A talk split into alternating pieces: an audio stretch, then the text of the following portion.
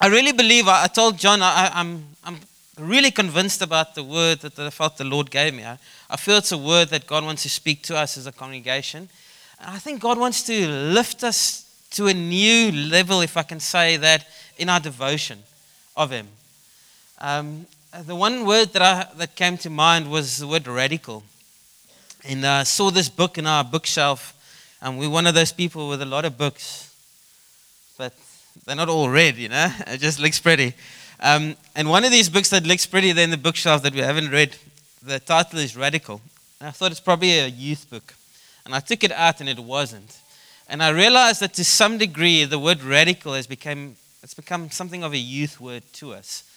And I wonder, I was a student and a teenager, and I, I thought to myself, was this word just one of the, you know, fancy happening words then because we, I was young and I was a student? Or was there an era a couple of years ago where the word radical was quite a word often used, but I haven't heard it quite often in church anymore? And I wondered, is it COVID? Is it because many of us had kids? And is it because of the demand of life? Is it because we want to be politically correct and people are so easily offended these days that the church have become less radical? Why? I know we want to be wise. I'm not speaking about stupidity and foolishness. I'm speaking about radical devotion to Jesus. What has happened to that? Um, because I mean, I, I, know social media, there's some weird people and they say weird stuff. I'm not speaking about that. I'm not speaking about radical and you wild and all over the show. I'm speaking about a radical devotion to Jesus. What has happened to that? And I believe God wants to come and stimulate something of that in our hearts and lives. That we're a radical people, radically devoted to Him. I mean, let's forget a moment about devoted to apostles' teaching and to fellowship and things like that. Let's just come and just for a moment pause and consider Him, devoted to Him. Because all the other stuff will flow from that. Are we radically devoted to Him? I want to speak, the title of the sermon is called Dove's Eyes. And um, the thing about dove's eyes is they are, um, they've got a singular focus. So they focus on one thing, not many things. I believe God wants to cause us to have dove's eyes. Chameleon eyes, on the other hand, they can go 360, each of them. so they're all over the show. And the chameleon can see something on this side, see something on that side, and eventually, the reason they've got it like that is that they can look for their prey all over the show. And if they find their prey, then their eyes lock into that and they focus.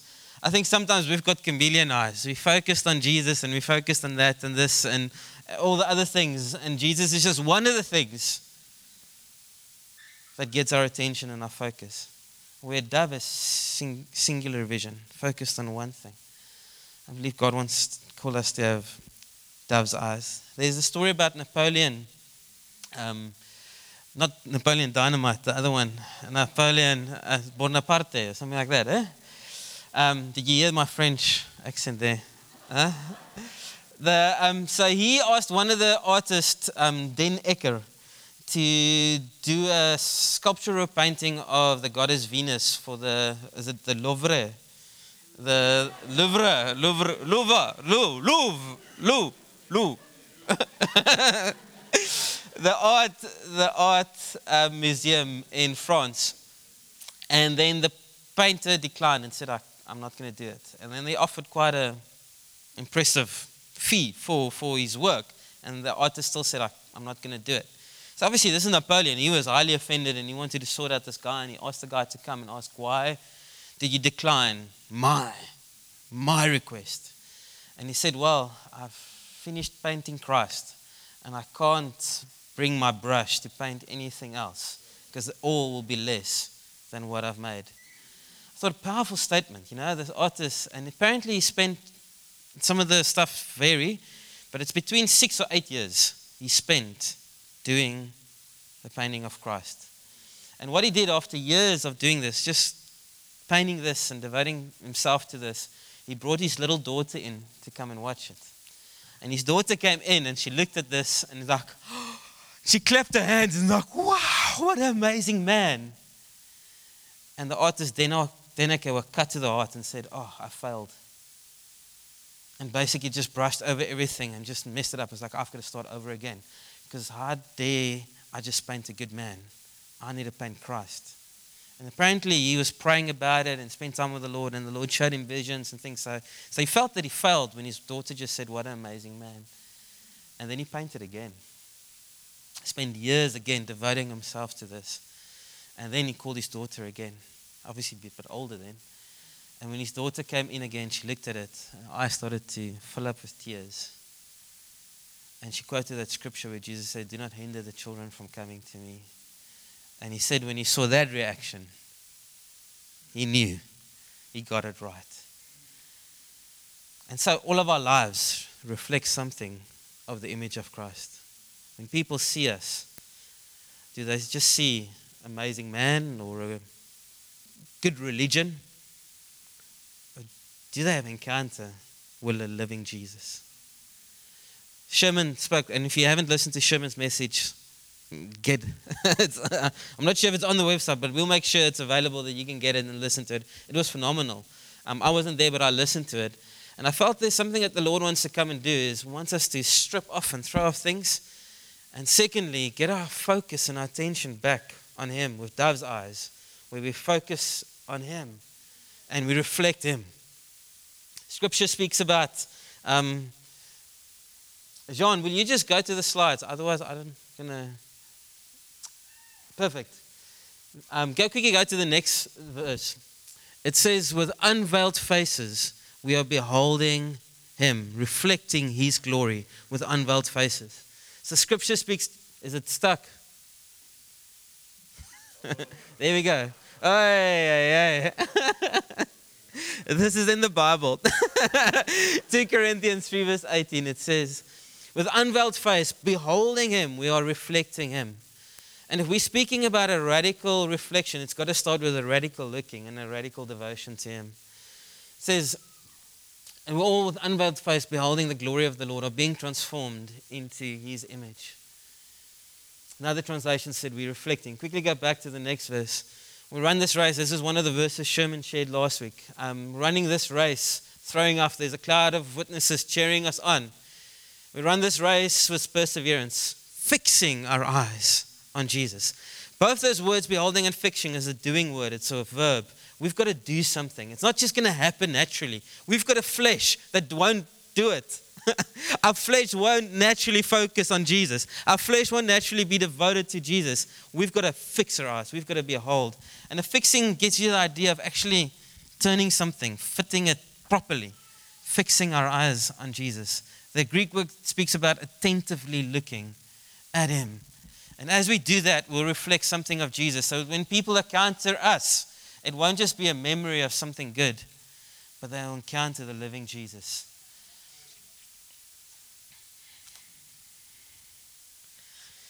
Song of Solomon.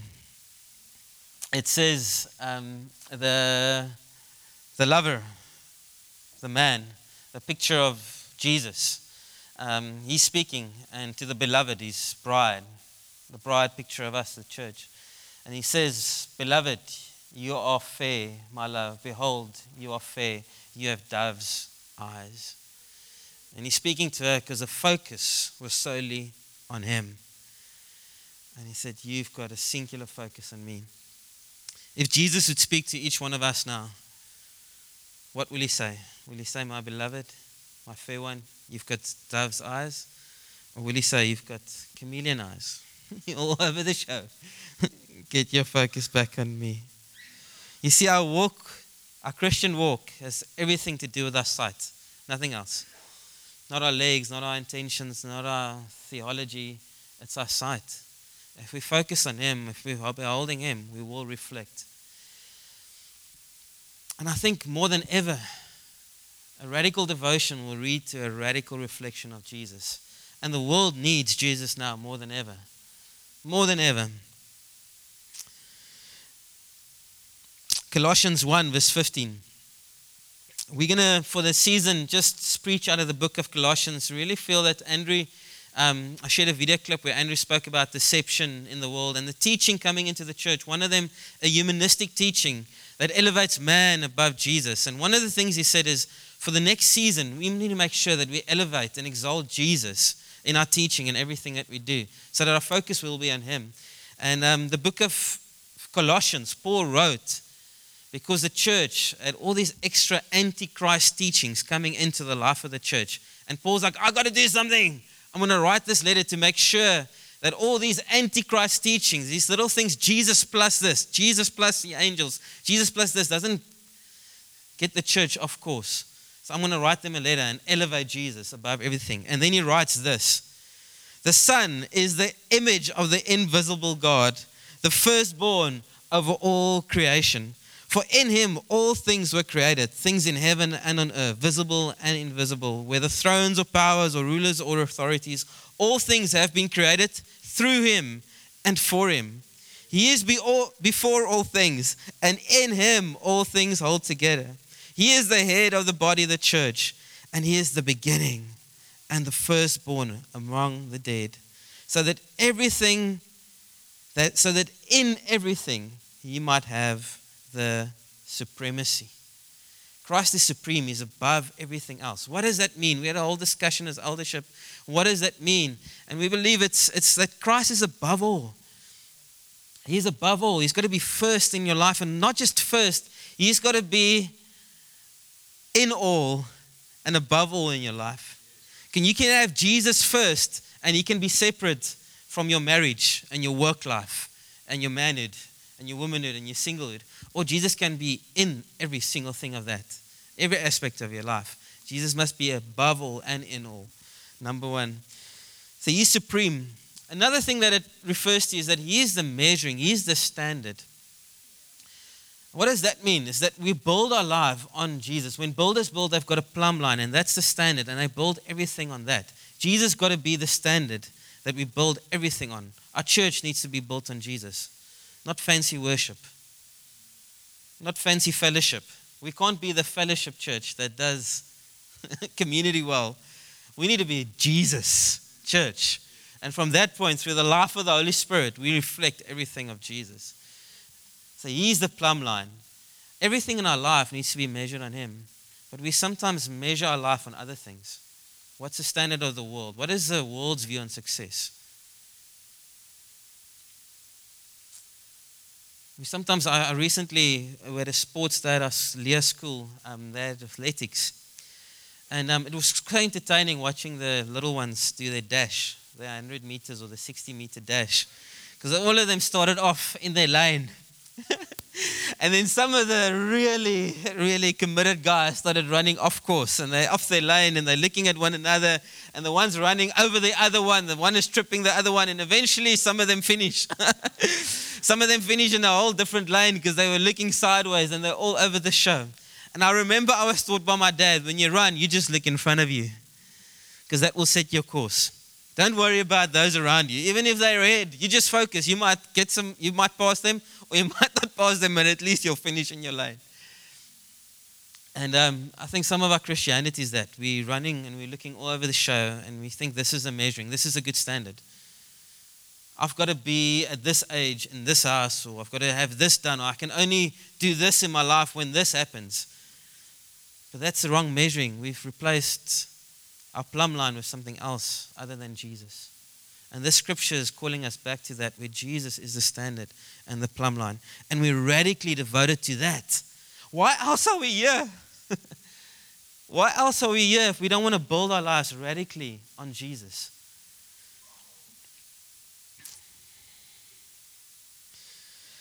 So, today and the rest of the sermon, I want to speak about the sin that we need to throw off is when we build our lives on something else than Jesus, or we compare our life, or compare, or we measure our life to other things than Jesus. Because I don't want to speak about sins like the sexual sin and alcohol, um, alcoholism and addictions and things like that. I think that's the obvious ones.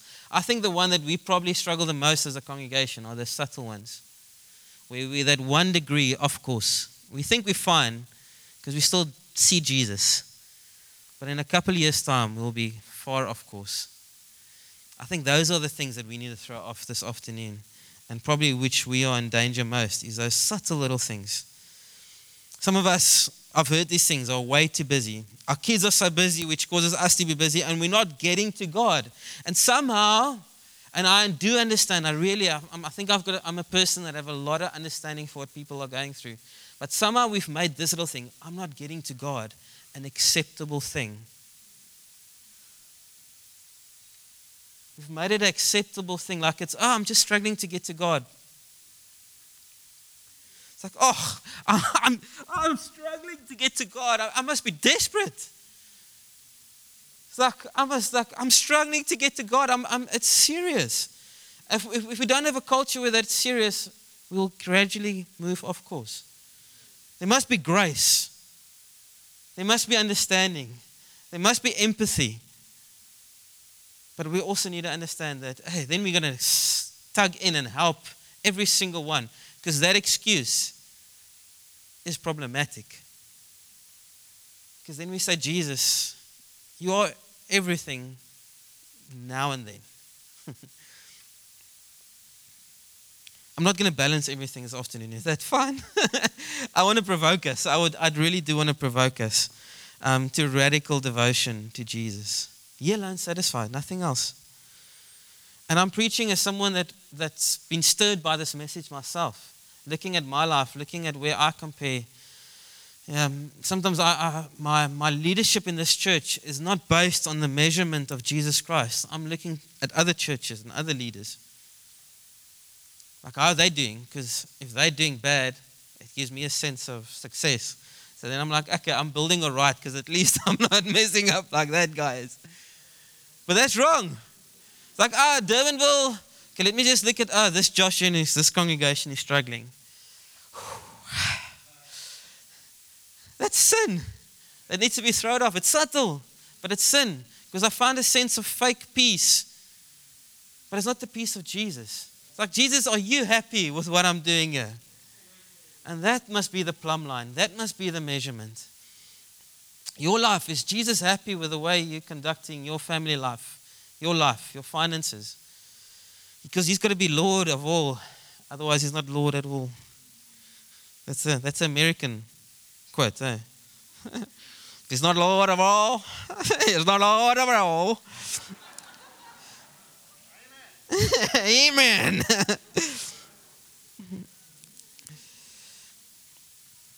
uh, in Paul writes in Corinthians that beware of all these teachings and things because it will lead you astray from your sincere and pure devotion. There's things in the world that come into the church, little teachings and messages and things and, and thinking patterns that slowly but surely it's causing us to drift. It's causing us to drift. And I think it's the grace of God speaking about this today to bring us all back to the true north. Bring us all back. My heart drifts often, eh? Often, often. Get too busy, not spending time with the Lord, and you run on yesterday's revelation. Um, forgive me, Lord. Forgive us, Lord. So we're too busy, we struggle, we hold on to unforgiveness. Why do we hold on to unforgiveness? Because our, our, our thinking and our life is based on the wrong measurement, the wrong plumb line. Because we think it's okay to hold on to that. But actually, if it's built on Jesus, you'll let go of that unforgiveness as quickly as possible. Because the very essence of salvation is that He forgave you and you didn't deserve it. So if it's built on Him, you'll quickly forgive because that's your measurement, that's your plumb line. We compare, we get despondent quickly. Why do we get despondent? Because our focus is on other things. Because if it's on Jesus, irrespective of what we face, we'll have peace and joy. So the question is why? Why are we feeling this? Why are we thinking this? Why are we saying these things? And I want to present four screens.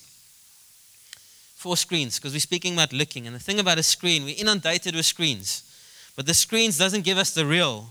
We think it's the real, but it gives us something that can't fulfill. And I want to look at four screens um, solutions, sin, security, and significance. And these are things that we look for.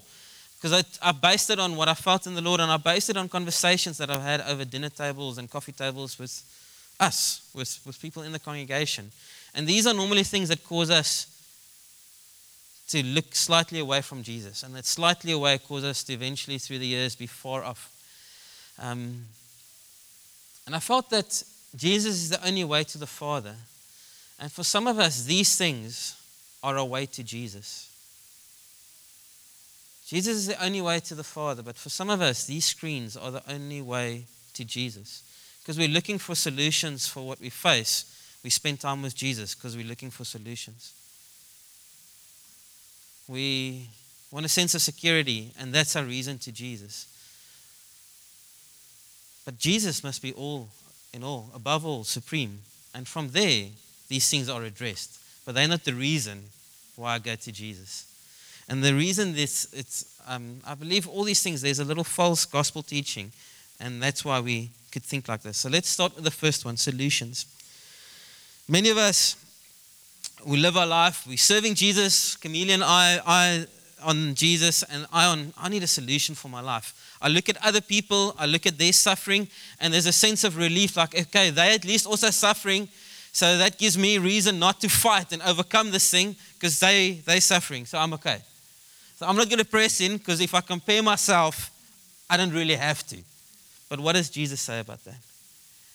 Or you look at other people suffering and they just came out of it and somehow God del- delivered them and you're like, why am I still here? And that feeling is legitimate, but if that feeling isn't brought to Jesus, then that's the problem because He's the plumb line.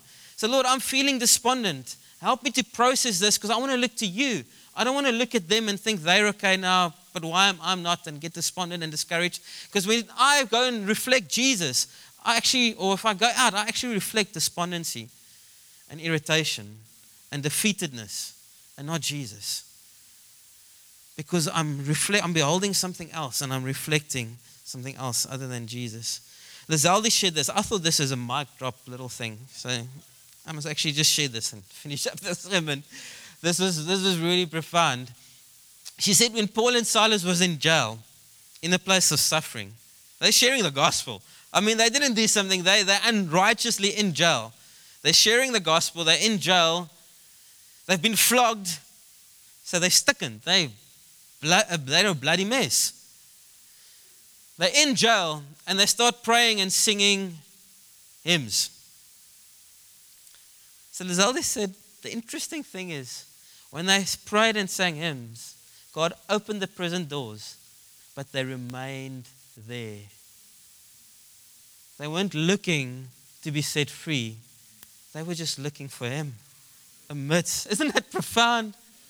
You actually read that they, the, the, the, the, the, the, the, um, the God gets a panic. He wants to kill himself. And then Paul says, No, don't worry, we still. Yeah. And they lead that guy to Jesus and his whole family. The next day, they're still with him. The magistrate said, Come here, let's release those guys. They didn't run off because that wasn't their focus. Their devotion was Jesus. Amidst the suffering, amidst the injustice, their devotion was Jesus. And what happened? Someone, our family got saved. Radical. So, in our suffering and as we are looking for solutions, it's, it's okay to trust God for breakthrough. But make sure your eyes don't do this. Make sure your eyes do this. Because at one stage, you've got to find Him, and then He will be enough amidst what you're going through.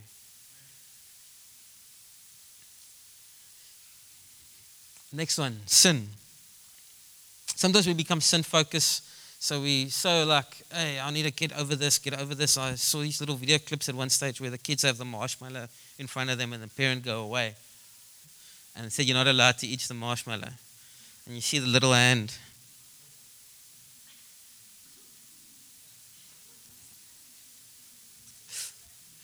And the little hand struggling, the kid's struggling, not because it's just focused on that.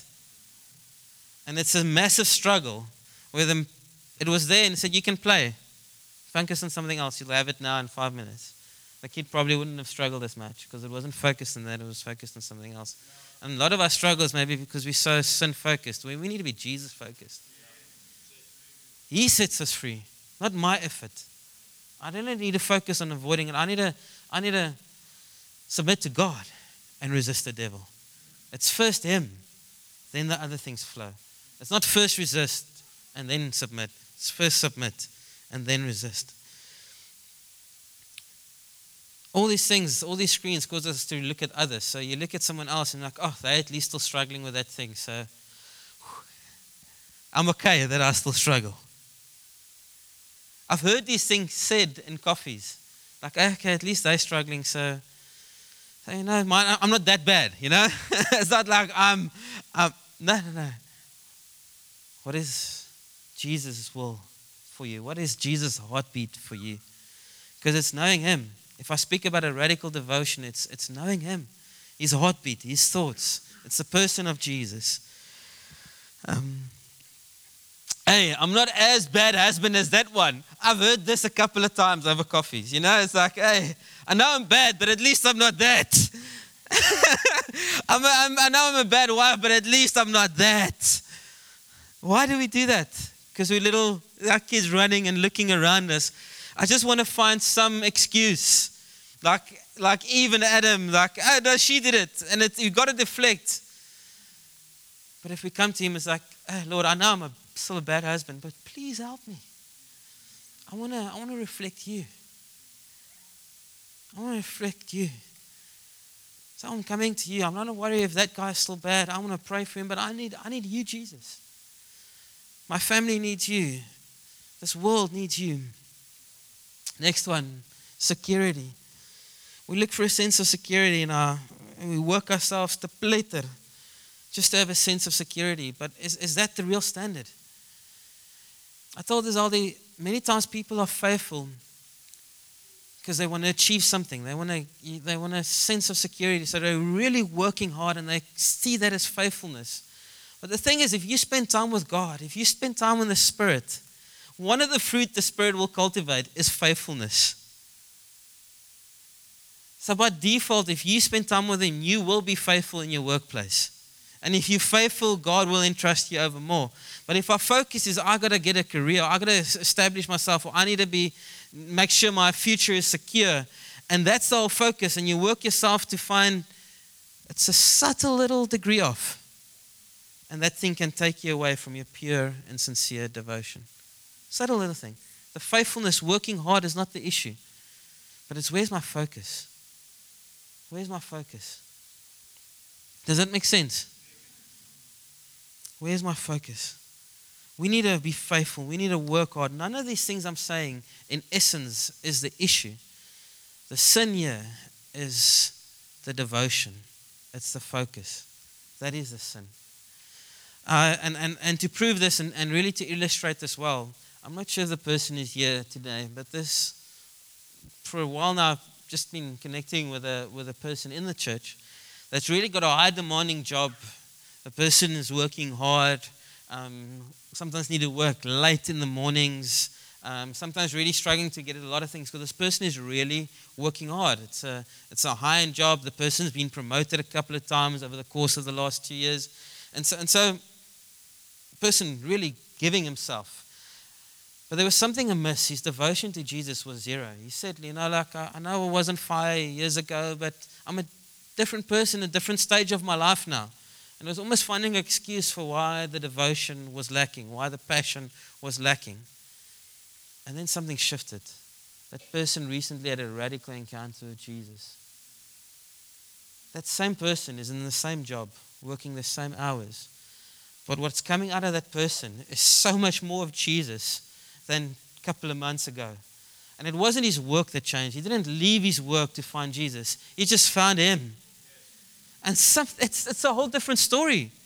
Guy weeping here when we meet. His family can see this person is opening up his life to others in this community. And there's a radical change.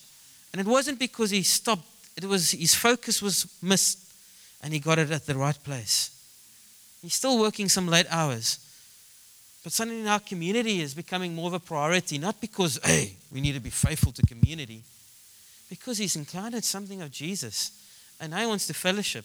And where in past there wasn't time for community, now there is time, but he's doing exact same work with the exact same demand. Something shifted. And I'm speaking about that. So I don't want you to hear this is wrong or, or, or, kids are so busy with sport life and we're struggling to get in. That's wrong. It's not the sport that's the issue. It's not the busyness of the demands of life that's because I see sometimes with toddlers, families with toddlers are extremely busy. And then you think if we can just get through the toddlers years, it will be less busy. And then your kid starts with school and it's university and it's like, oh, I'm sitting here and I'm thinking, whoa, is this ever going to get better?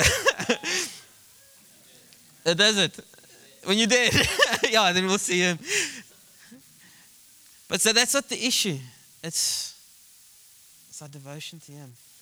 And when I saw, I, I look at this person's life and I'm like, God, you're amazing. Something, that repentance had to come.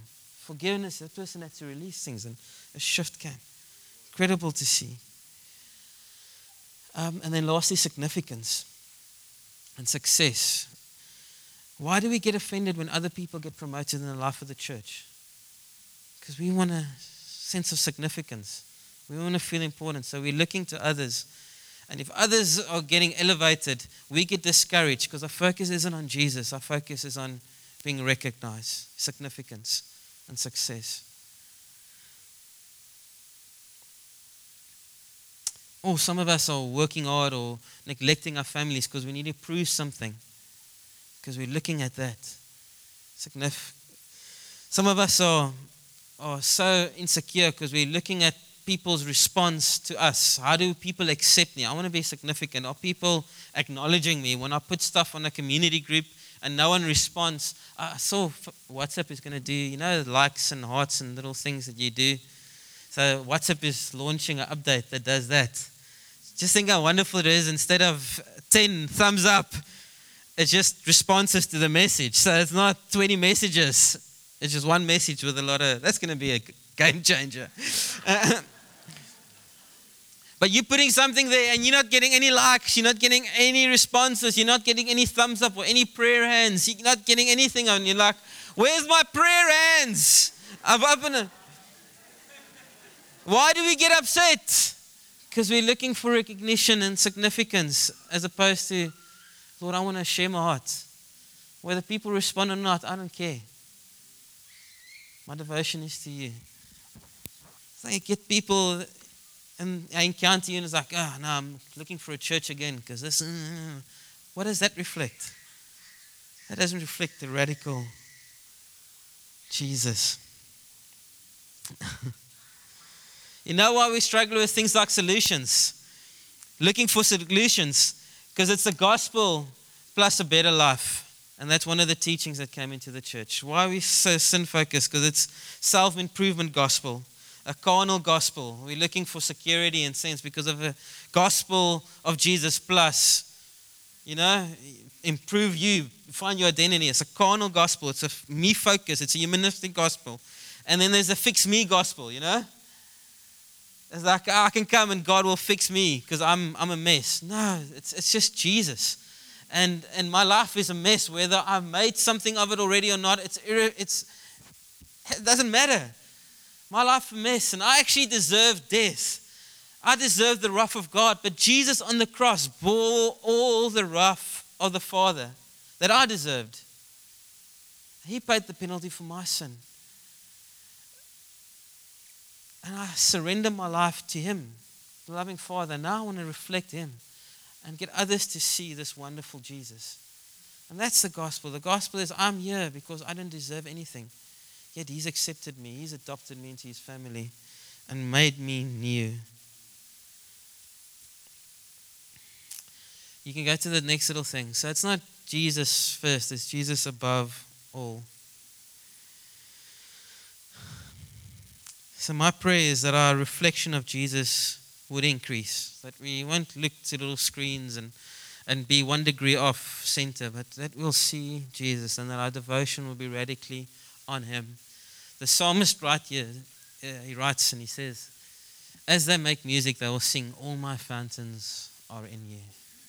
Singers and dancers and other translations alike say, All my springs are in you.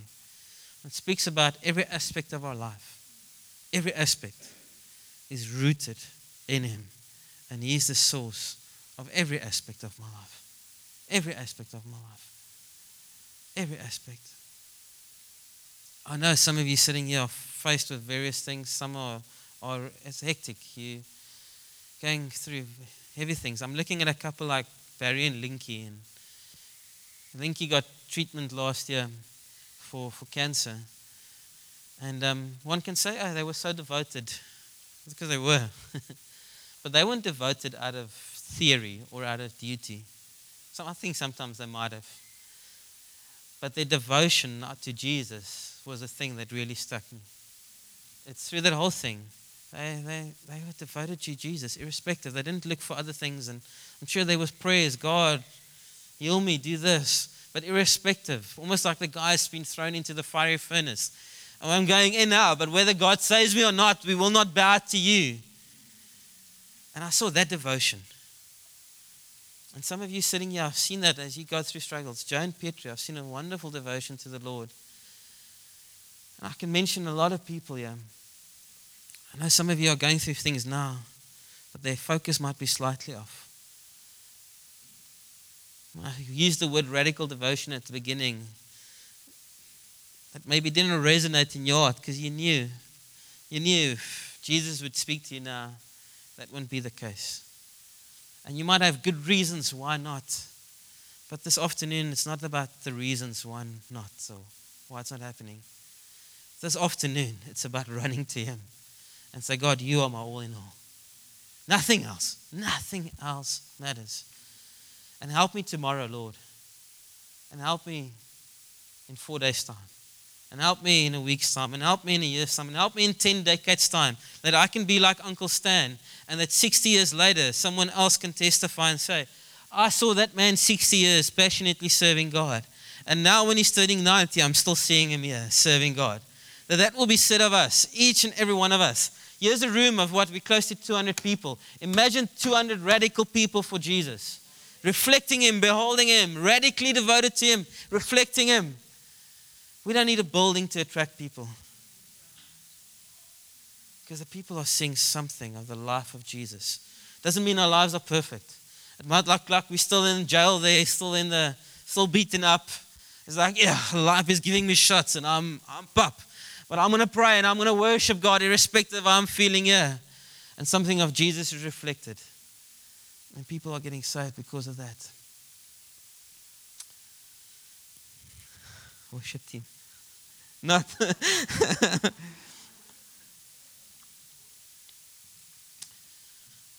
I truly trust that you would have heard the Lord speak this afternoon and that uh, you'd feel a sense of the Holy Spirit just luring you back to a pure and sincere radical devotion to Jesus. And um, what I want us to do now is we might minister for specific things later on. I'll, we'll see what the Holy Spirit does. But I don't want you to stand and respond to something I'm going to ask. We're going to worship now. And I want you to say, Lord, show me, have I been caught up in some of the screens? Am I running slightly off? Do I have chameleon eyes? Is my devotion a bit skew? Is my devotion a bit lame? If that's the case, Lord, I'm, I want to repent. And can we come with a sense of repentance and a sense of returning to the Lord and a sense of, in a sense, rededicating ourselves to Him? Where we say, Lord, nothing else. Nothing else. And I know in one sense this is not a very practical message. I believe I highlighted some practical angles that could help us. But it's not about the practical. It's not about me crossing the I's and crossing the T's and dotting the I's. It's about each one of us saying, Lord, come speak to me. Come speak to me this afternoon. You my measuring, not Kevin's message not what I think is right, where I think I am. None of that is the measure. You are. So would you speak to me by your Spirit? And I'm, I'm slightly off. I want to repent. I've given myself to something. I, I want to. If I thought that I was a good enough excuse, forgive me, Lord. Amen.